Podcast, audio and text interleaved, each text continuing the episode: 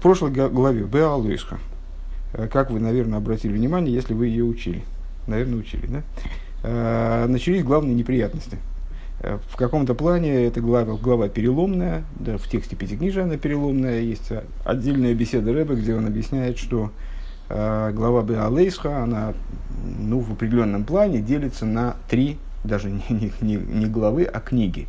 То есть она разделяет между собой вот этот маленький-маленький кусочек в середине нее, помеченный перевернутыми нунами, где вот это «Вагибен Суэрон», да, то, что мы произносим каждый раз, когда выносит Сефер Тору.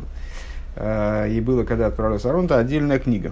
Согласно некоторым мнениям, это отдельная книга. И таким образом делится все Пятикнижие на Брейшес, Шмойс, Ваикра, а потом в Бамидбар вот эта первая часть, потом вот это «Вагибен Суэрон», потом следующая часть, а потом книга Дворим. Вот такое есть. Интересное мнение по поводу разделения Пятикнижия на книги. То есть, получается, не Пятикнижие у нас, а, соответственно, восьмикнижие. Да? Ну, нет, семикнижие. Получается, семикнижие. Но это не играет роли. Так вот, это просто к слову пришлось. Так вот, начиная со второй половины, вернее, с вот этой вот третьей книги, с третьей части, получается, книги Бамидбар, начинаются сплошняком, глава за главой, какие-то неприятности, чрезвычайно принципиальные, существенные для евреев. Вот в главе Бе Алоисха они все время бунтовали, все время Всевышний их, соответственно, наказывал. Раз наказал, два наказал, они все время, значит, им чего-то не хватало, чего-то они требовали, дополнительного, неправомерно. Пытались все время как-то на чем-то настоять, что ли. И в главе Шлах происходит следующее, практически вся глава посвящена рассказу о еще одной, даже неприятностью это не назвать, а катастрофе, как бы, да. История общеизвестна, евреи подошли уже к земле Израиля, Всевышний хотел их ввести в землю Израиля моментально, буквально, ну, вот, там сократил им путь, они за один день проходили в расстояние, которое должны были пройти за три пути, то есть они за 3 дня пути, и должны были моментально входить в землю Израиля. С Ахадоср и Михеев, 11 дней от Хорева, то есть они от горы Синай, после остановки там, они должны были сразу зайти в землю Израиля. И на границе с землей Израиля, по существу, перед самым вхождением предполагавшимся, возникла такая ситуация. Евреи потребовали, чтобы эту землю, ну, как-то им предъявили, осмотрели, расследовали и, значит, подтвердили, что там все в порядке, да, да. И чтобы отправить, мол, туда разведчиков. Произошел некоторый конфликт. Моше Рабейну был, значит, недоволен тем, что вот надо кого-то отправлять, задал вопрос Всевышнему, Всевышний отдал этот вопрос ему на усмотрение. Есть у этого крайне глубокие объяснения, что это вообще все означало, что вся эта ситуация означала. Ну, так или иначе, Моше Рабейну по своему усмотрению отправил разведчиков в землю. Причем отправил он их, в общем-то, не в качестве разведчиков, в чем и была, собственно, суть происшествия, а отправил он их в качестве людей, которые должны были просто осмотреть эту землю и сообщить факты об этой земле. Проверять эту землю на предмет качества, там, годится нам эта земля, не годится нам эта земля, совершенно на этих вот, в кавычках, разведчиках функции такой не лежало. Тем не менее, разведчики, войдя в землю, они взяли на себя вот определенные дополнительные функции, которые на них Моше Рабейну не возлагал. И стали заниматься, ну, фактически изысканием пути, изысканием повода, почему евреям не надо было входить в эту землю. У этого тоже есть множество глубоких объяснений. В том числе с точки зрения, в общем, простого смысла, то есть разведчики действительно хотели сделать так, чтобы евреи не вошли в землю Израиля. И в результате они этого таки добились. Они вернулись из земли Израиля, из обследования ее, предъявили евреям плоды этой земли, огромные плоды, значит, какой-то нечеловеческой формы, там совершенно сумасшедших размеров, и рассказали им о том, что в этой земле живут там великаны, в общем, опасностей там куча, и идти туда просто, вообще просто нереально, просто мы даже не успеем зайти, нас сразу всех поубивают. Вот, и, мол, жители земли настроены агрессивно и так далее. И евреи все заплакали и, значит, постановили оставаться, не заходить в землю Израиля. Тогда Моше Рабейну, ну, дальше, в общем, наверное, нет резона большого рассказывать. Вот. И в ходе этих событий возникает следующая ситуация. Всевышний разгневался крайне на этот народ. То есть, ну, собственно, вот эта история, она явилась такой последней каплей, наверное, да, в череде разных событий, которые начались с изготовления Золотого Тельца. Золотой Телец и вот этот грех Мираглим, грех разведчиков, они стали той причиной, по которой евреи не зашли в землю Израиля. Все это поколение полегло в пустыне, умерло в пустыне. Кстати, известно, что наше поколение является воплощением того поколения. И по этой причине задача нашего поколения базовая – это исправить грех того поколения и таки зайти в землю Израиля вот, вместе с приходом Машиаха. Так или иначе. Так вот, давайте мы начнем на предыдущей странице. Там новый раздел.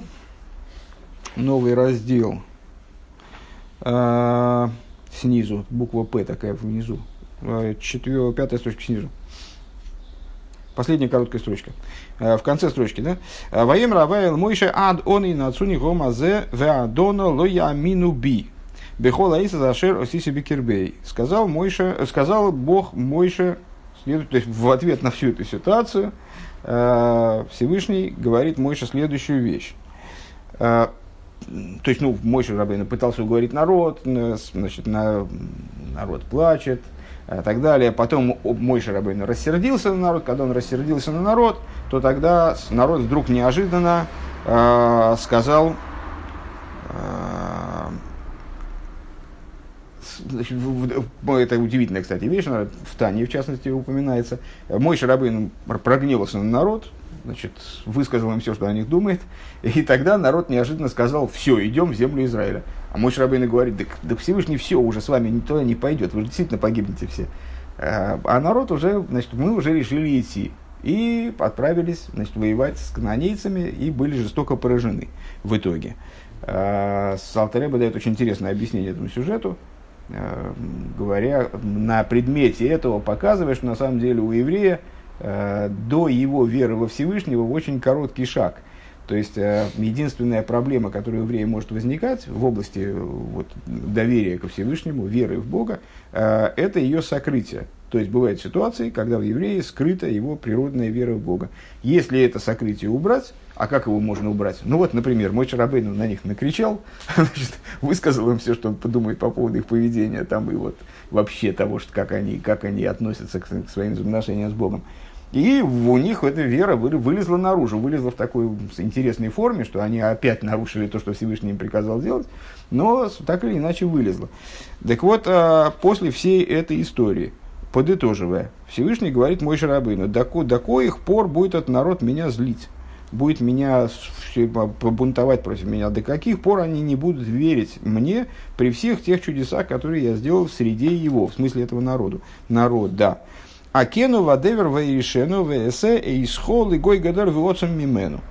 И обращается к Моше Рабейну и говорит: побью я его мором, и отдам я, как бы уберу этот народ, если я правильно перевожу это слово, и сделаю я тебя великим народом, это Моше Рабейну, сделаю я тебя великим народом и сильным, более великим, более сильным, чем он, в смысле наличествующий народ. То есть, давай я от тебя произведу этот новый народ.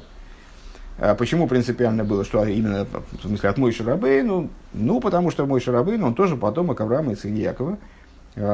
И таким образом обещание Авраама, Ицхака и Якова не будет нарушено. Вот давай я этот народ устраню, потому что это просто какой-то кошмар и ужас. Значит, то есть, непонятно, как с ними вообще иметь дело.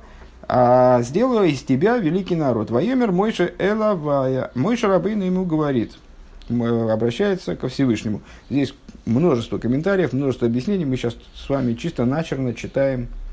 Ну вот сам сюжет. Следите вы совершенно не там. Мы сейчас на второй строчке снизу, на другой стороне страницы. Вот вторая строчка. Не переворачивайте, ничего не переворачивайте, пожалуйста. Вот на ту сторону перейдите. Да, и вторую строчку снизу найдите. И если она начинается со слова «вайомер». Вторая строчка снизу? Да. Начинается со слова «вайомер». Нет. Это от «варим». Тогда действительно «вайомер». Здесь мы сейчас стоим. Угу. Так. «Вайомер». Хорошо. Так вот, и Мойше Рабейну отвечает Всевышнему на эту реплику. «Вайомер Мойше элавая». Да, так, забыл, на чем я остановился. Мы сейчас учим это только начерно, без большого количества объяснений, просто саму канву сюжетную, не более того. «Вешому Мицраим кие лисо бехохохоя зоом азе микербей». Он, ну, как бы переубеждает Всевышнего не принимать такое вот решение. Фактически Всевышний ему говорит: я собираюсь уничтожить этот народ. Вот до такой степени он вышел за рамки и просто не подлежит исправлению, с ним больше уже ничего не сделаешь. Мойше Рабейну говорит Всевышнему такую вещь. А вот услышат египтяне, услышат Египет, что поднял ты силой своей великой этот народ из среды его. «Ве омру, из омру эл ешева орец азейс», и скажут населяющим вот эту землю.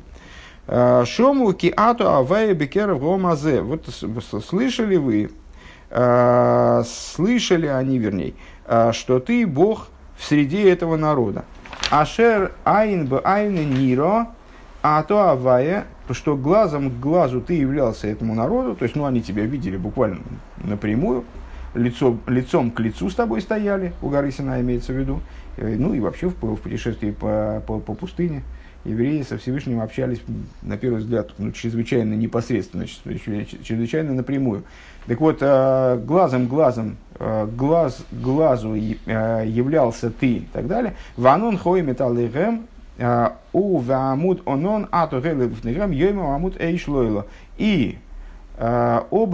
стоит над ними, и столпом облачным ты идешь пред ними днем, столпом огненным ночью. И вот как получится, ты уничтожишь этот народ одним, умертвишь этот народ одним махом, как одного человека. Тогда скажут народы, которые вот это все, обо всем этом сведущие, то есть, ну, они следят за событиями, читают утренние газеты, и, в общем, они понимают, что ты в этом, с этим народом в отношениях крайне близких, вот столько чудес сделал, и так их опекал, и опекаешь, и вроде как совершенно ничего не предполагалось. И вот ты уничтожишь этот народ как одного человека.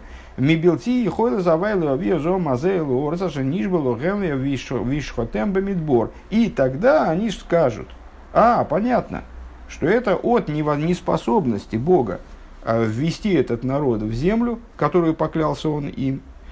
И вот он их забил в пустыне, вишхотем, от слова шхита, да, ну, и он их зарезал в пустыне в итоге. Просто потому, что он не может их завести в землю Кнаан на тот момент, в землю Израиля. Это мы добрались до нашего стиха Юдзайн, да? И «веато», это продолжает Мойше Рабейну, «веато игдольно коях адны», а теперь пускай возвеличится, игдоль возвеличится, но это просьба, как «пожалуйста», ну, вот такое в нашем в русском языке, наверное, как «ка», «возвеличка». Ну, вот так звучит некрасиво. «И теперь прошу я, пускай возвеличится сила Господа, кашер дибартол и мейр, как ты говорил в такой форме. Авая эрахапаем равхесет нейсе авонов феша венакей лоенаке пакет авонов вейслбанива алшелишим вал рибиим».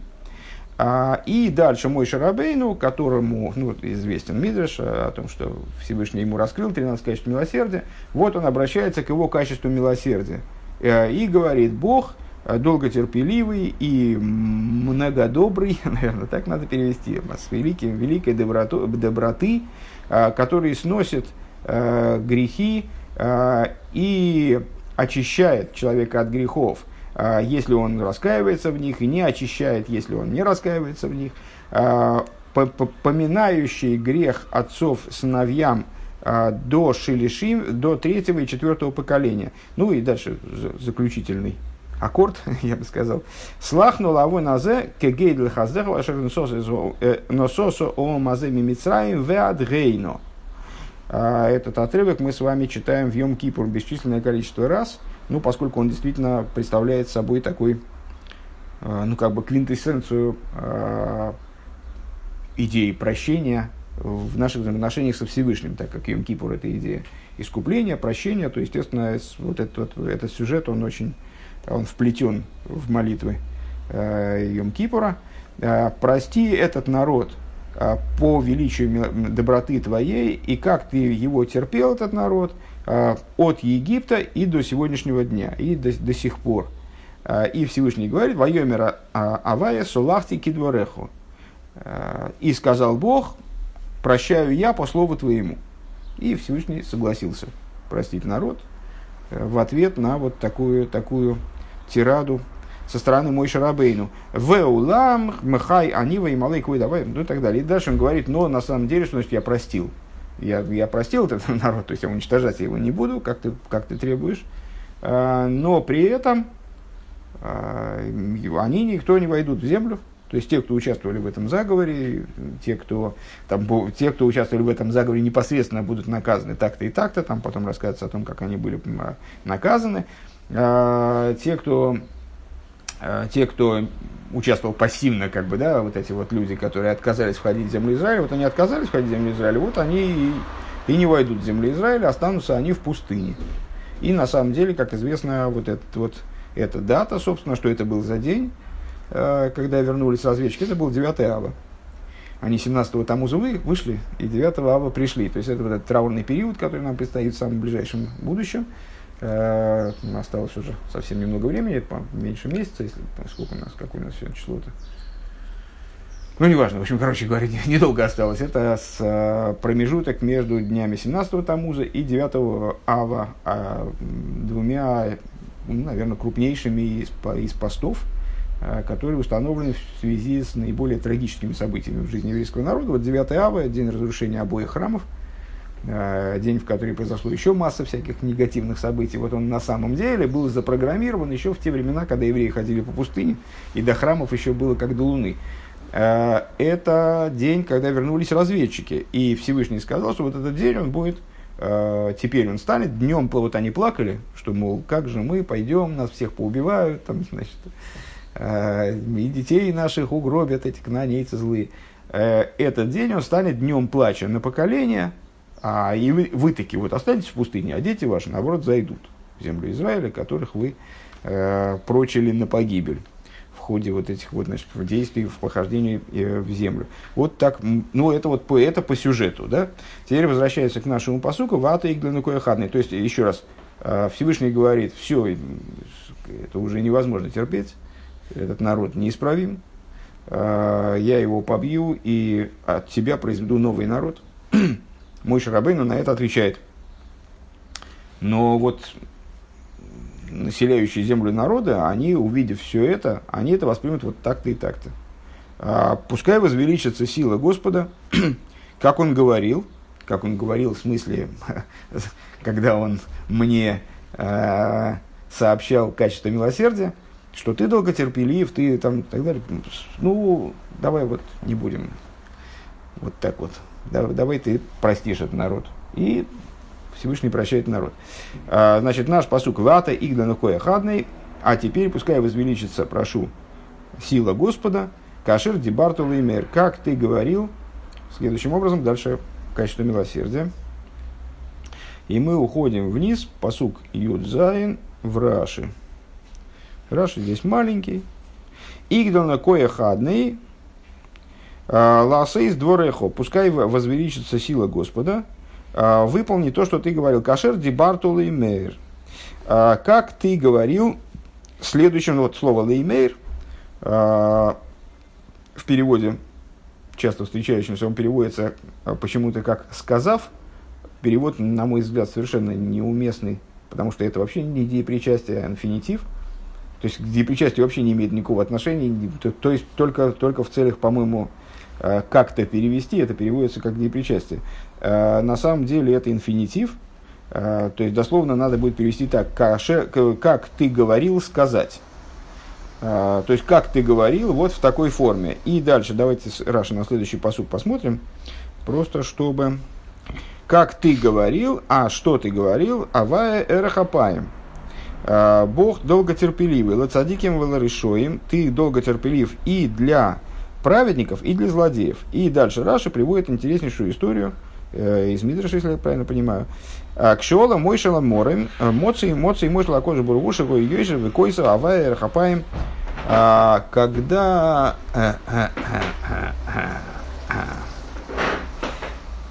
Когда Мойше Рабейну поднялся на небеса, то он обнаружил святого благословенного, который сидел и писал. Что он писал? Вот он писал как раз эти качества милосердия. Бог долготерпеливый.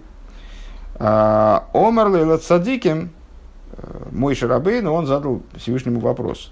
Ты долготерпеливый в каком плане? Ты долготерпеливый для праведников, наверное. Омар леакош буруафла решоем. Всевышний ему ответил: нет, я долготерпелив и к злодеям. Омар лой решоем евейду. Мойше Рабейну ему говорит: но ведь злодеи должны быть уничтожены. Ну это же такая естественная вещь. Омар леакош буруха ехош и ату цорих ладовар. И Всевышний ему отвечает: я тебе клянусь, что тебе это еще понадобится. Вот то, что ты сейчас услышал. Насчет того, что к злодеям я тоже долго терпелив. К Шехоту и Исроэль Бейгеру и Мираклем испал Мойше Лифонов, Берахапаем. И что мы обнаруживаем? Что в двух ситуациях наиболее острых, то есть ну вот таких фатальных, катастрофических, когда Всевышний решает уничтожить вообще весь народ, а что это были за ситуации? Там в других ситуациях евреи были наказаны строго, ну, скажем, в Беалойске, вот только что в прошедшей главе, тоже евреи были наказаны мором, там жуткие жертвы, там огромное количество было погибших и так далее. Но это не весь народ, то есть не имелось в виду, что весь народ должен быть уничтожен. Два было случая, когда весь народ должен был быть уничтожен с точки зрения божественной воли. И вот Мойше Рабейну отстаивал ну, как право народа на жизнь просто. Это был грех Золотого Тельца, и вот наша ситуация, Мираглим, разведчики, история с разведчиками. И в обоих случаях Мойше Рабейну вот этот текст, то есть он там умоляет Всевышнего, используя как раз вот этот текст 13 качеств милосердия, то есть используя вот этот самый факт, который от нас Всевышнего, так ты сам сказал, что для злодеев ты тоже долготерпелив, как бы. Омар лакош бургу алой, так, секунду. Да, так вот, когда согрешили евреи с Золотым Тельцом и с разведчиками, то молился Мойша пред Всевышним как раз этими словами, что ты долготерпелив и так далее. Омар лакош брувалуя, Марта лавелила цадиким, Всевышний ему сказал, ты же сам сказал, только для цадиким. Омар лей валуя мартули афлоришоем. А с Мойше Рабейну ему ответил, ты мне сам ответил, что для злодеев тоже. Вот такой Раши. Но это на следующий стих, но нам он, естественно, пригодится. Давайте попробуем. Так, у нас немножко затянулось этот рассказ, про сюжетный рассказ. Но попробуем все-таки немножечко осилить и из сихи. По крайней мере, какие-то вопросы, может, поставим. Пункт Алеф.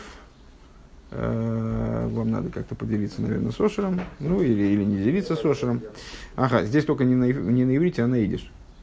Да, это какая разница, правильно? Нет, в принципе, да, он на идиш отлично, кстати говоря. Алеф. Эйфен посек вата игнана кое хадный. Штейтен заэр. В отношении стиха. А теперь пускай возвеличится сила Господа. Прошу. Написано в книге Зоар. Раби Ахав и Раби Йосей. На ту же самую недельную главу. Раби Ахав и Раби Йосей. Омру. Омрей. Сказал Раби Ахра и Раби Йосей, «Закой и инан Исруэл». Удостоились евреи, «Мями накум де алму». Из народов идолопоклонников, из среды народов идолопоклонников, которые населяют мир. «Декуши бру без Исраи бегу, вискан и бегу, виспайр бегу». Что Всевышний, он, если я правильно это переведу, небольшой знаток, конечно, арамейского языка, но надеюсь, что... постараюсь не очень промазать, что Всевышний, он пасет их, и он основывает их, и он похваляется ими, как бы украшается ими, если дословно. «Дего алма лой ибрей эло бегинеен де Исруэл хулу», потому что мир сотворен только ради евреев, ради Исруэля. «Ве Исруэл хулу инон киюма дилейх». А евреи, они являются основой существования, они являются, то есть, даже, наверное, так тут все достаточно категорично, А Исроэл, длинное тире, это осуществление его, чего, в скобочках Рэб поясняет, фунгаялама, то есть этого, осуществление этого мира. Векиюма дихол шар амин. И осуществление таким образом всех остальных народов. Ну, и известные, в общем, достаточно, то есть недостаточно, мягко говоря, известный мидраш в отношении того, касающийся, толкующий первый стих. Первый стих, неважно, важно смотреть на буквы. Буквы умудряют. Это известная штука, просто нет, это у нас каждый, кто приходит, новый, ну, приходят они не часто, иногда с опозданием. Так вот, каждый, кто приходит, он слышит эту историю, что буквы умудряют. Надо смотреть в текст и следить. Если следишь по тексту, понимаешь больше. Может быть, даже не на ту сторону ксерокса, но это не играет роль большой. Давайте сейчас времени нет трепаться, значит, чуть-чуть более сконцентрируемся. Известное толкование, разъясняющее первый стих Торы. Брейшис бор лаким зашумаем зуорос. В начале творения Богом небес и земли. Брейшис, бейс, рейшис, два начала. В начале творения Богом небес и земли. Мидраш толкует, ради двух начал был сотворен мир. Что это за два начала? Это евреи, которые называются рейшис, это Тора, которая называется рейшис, и евреи, которые называются рейшис. Ну, на первый взгляд, примерно такую идею это толкование Зоара дает применительно к нашему стиху. А теперь, пускай возвеличится сила Господа, как мы с вами только что познакомились в Хумаше, речь идет о том, чтобы Всевышний все-таки, несмотря на свой гнев и справедливый гнев, в общем, на евреев, чтобы он все-таки осуществил то, как бы проявил свою силу господскую и осуществил то, что он говорил раньше, что он долготерпелив и вот способен снести грех и так далее. Зоар по этому поводу приводит высказывание Раби Аха Раби Йоси, который говорит, евреи, они выделены из всех народов земли. В каком плане выделены? И приводит, и заявляет следующую могучую мысль. Вообще говоря, мир сотворен ради них только лишь. То есть, если бы не они, то у мира не было бы смысла для существования мира. И они являются осуществлением мира, а следовательно, осуществлением всех остальных народов помимо них. Поскольку все остальные народы – это, ну, часть мира. В мире есть минеральная природа, растительная, животное, есть говорящее. Есть люди, которые вот, помимо евреев, они как бы внутри этого мира являются его частью. Хорошо. Дертам фарвозер зоерми брэнгду драй майлэйс эй фидн. Ундавка дзи драй. То, что Мидраш, то, что Зоар, простите, приводит здесь три достоинства, которыми обладают евреи. И именно эти три. Аздам эбишн родсен увехиро инзей. Изензей, что Всевышний их избрал, занкинуй ундершем Исроэл, и их дал им имя Исроэл, унеры зих миспайр мидзей, сейчас одну секундочку, что Всевышний аздер эйвишнс родсену в хире изензей, то есть что они избраны Всевышним, значит я неправильно все-таки перевел. Всевышний избрал их, это вот это Исраи и так далее. Зайкинуй издершем Исроэл, дал им название, поименовал их, он их избрал, поименовал. Унерес зих миспайр мидзей, и он ими похваляется. Только постолько в одном месте я не промазал, на самом деле, вот, интересно. И он гордится ими, как бы, да. Он нит метандеры, а не другими народами. Он лихиура, гехеры, майлес фуннидн, вилли дугма, никру, боним лемоким.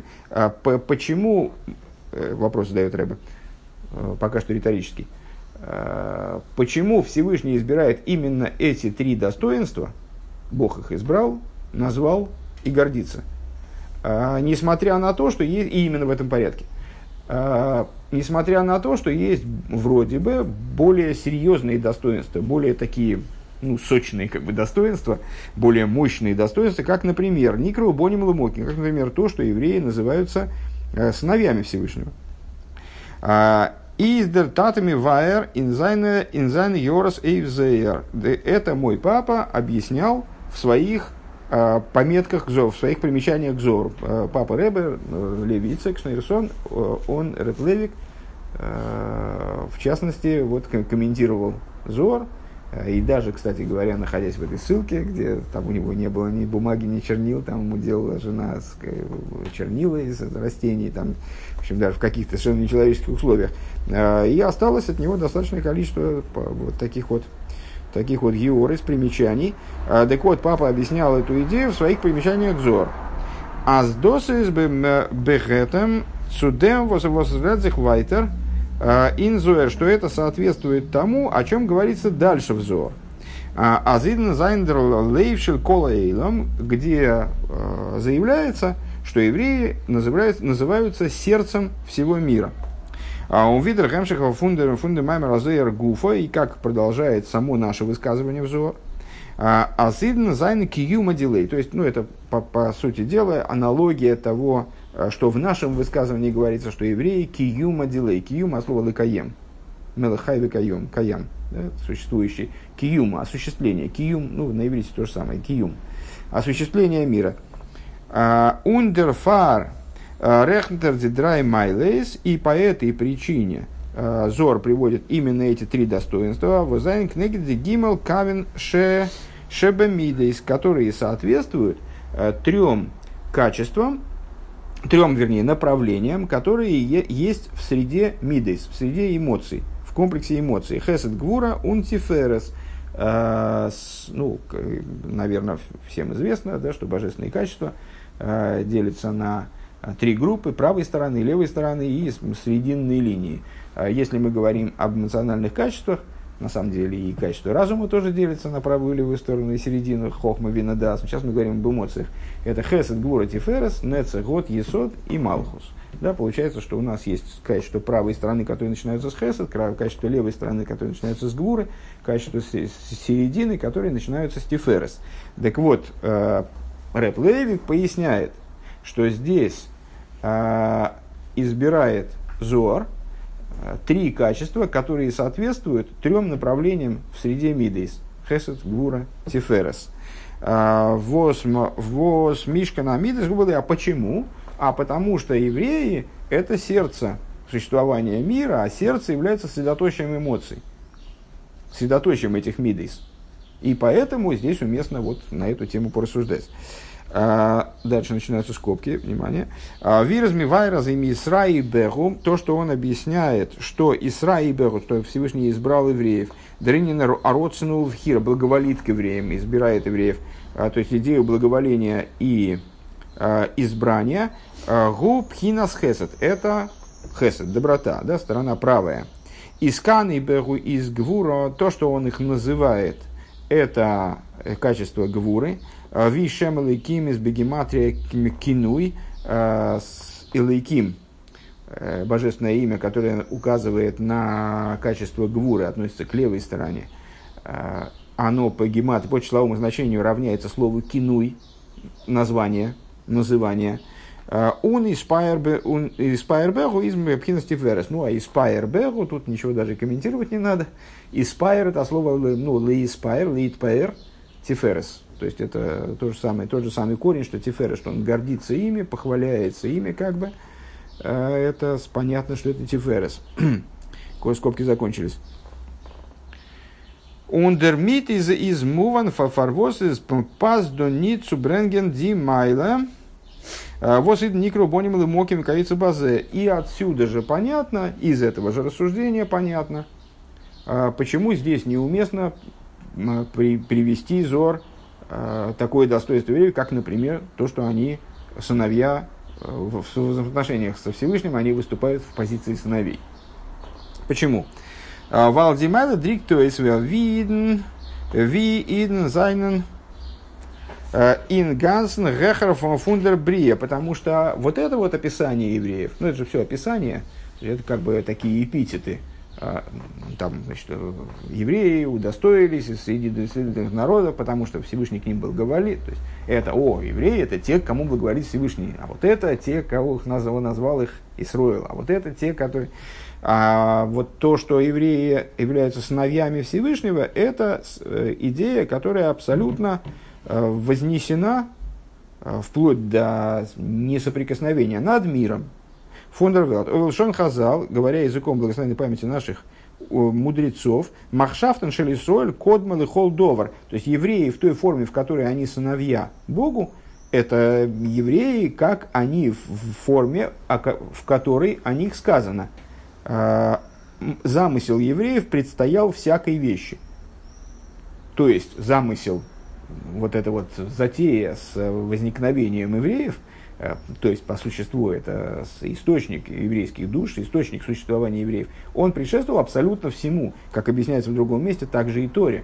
То есть это в абсолютной степени первичная, вот эта отправная точка замысла, выше которой нет. Маше Энкин до инзояр изнагевидн зайн инвелд. Что не так применительно к данному рассуждению Зоар? Здесь-то Зоар говорит именно о позиции евреев, даже можно сказать, среди других народов. То есть Лигавдиль, там надо отделить, как она как раз разделяет Зоар между евреями и другими народами, но тем не менее он говорит о евреях, как они вот в среде народов и выделены из нее, и как-то там, или в мире, но вот по отношению к миру они находятся в какой-то такой необычной позиции. Ди моторовы так ли забриё, то есть они являются целью творения. Алмо ло ибрай эло бегенеенде Исруэл, как выражаю, ну, цитируя толкование, цитируя Зоар выше, только ради них сотворен мир.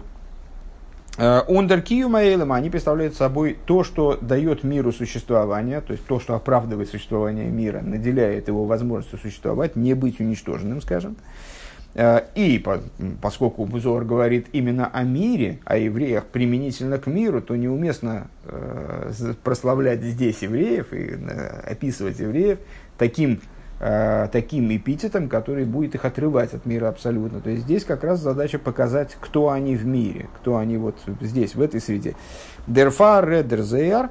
И по этой причине Зоар говорит: «Веген идну визы зайн пхинас лейв». Поэтому Зоар описывает евреев, как они являются собой сердце мира. Вот именно на уровне сердца, в плане сердца. Лейф фундер Велт канал. Как они являются сердцем мира? Ну, понятно, сердце мира, метафорическое значение, в общем, наверное, ясно. Без сердца человек не живет.